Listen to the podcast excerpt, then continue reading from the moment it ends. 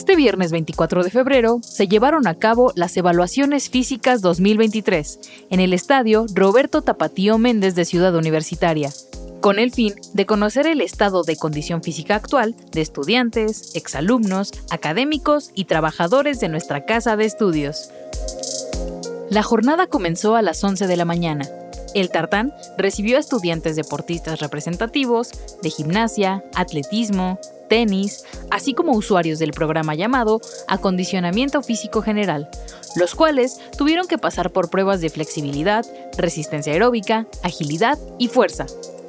Esto fue lo que nos dijeron. Me agrada como que hagan este tipo de cosas porque así como que puedes empezar a mm, mejorar, ver cómo mejorar para tener una mejor condición física y todo eso. De hecho fue muy divertido. Creo que lo principal fue como tratar de disfrutarlo.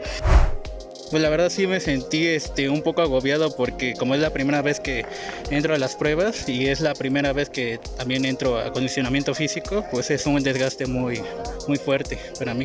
Con los resultados me quedo satisfecho. Este, estuvieron en el rango que, que yo esperaba y pues al final este, siento que puedo mejorar más mucho mejor, por mucho, a pesar de la pandemia, sí, sí logré volver más o menos a recuperarme. Me sentí muy feliz, muy completada y con nuevos retos para superarme a mí misma.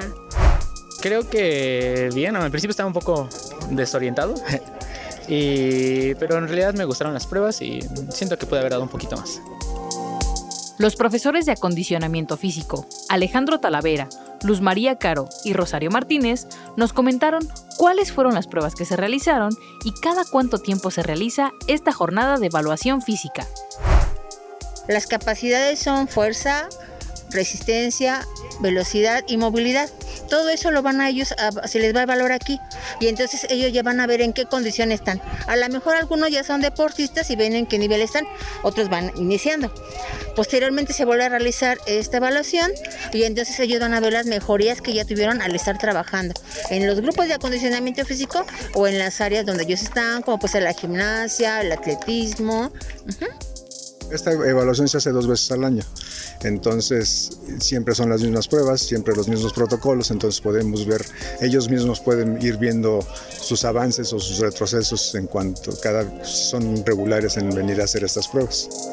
El mejor tiempo ha sido de 5.20, que es el que corre mucho más rápido y tiene muy buena condición. La mediana condición más o menos son 7, 7 minutos. Una condición regular es de 8 minutos y ya una mala condición sube de los 9 minutos hacia arriba pero entonces los chicos se dan cuenta cómo andan corriendo, cómo andan de condición física, para que en sus programas, en su, en su análisis les dicen que, cómo pueden mejorar y a dónde se pueden dirigir para mejorar su condición física.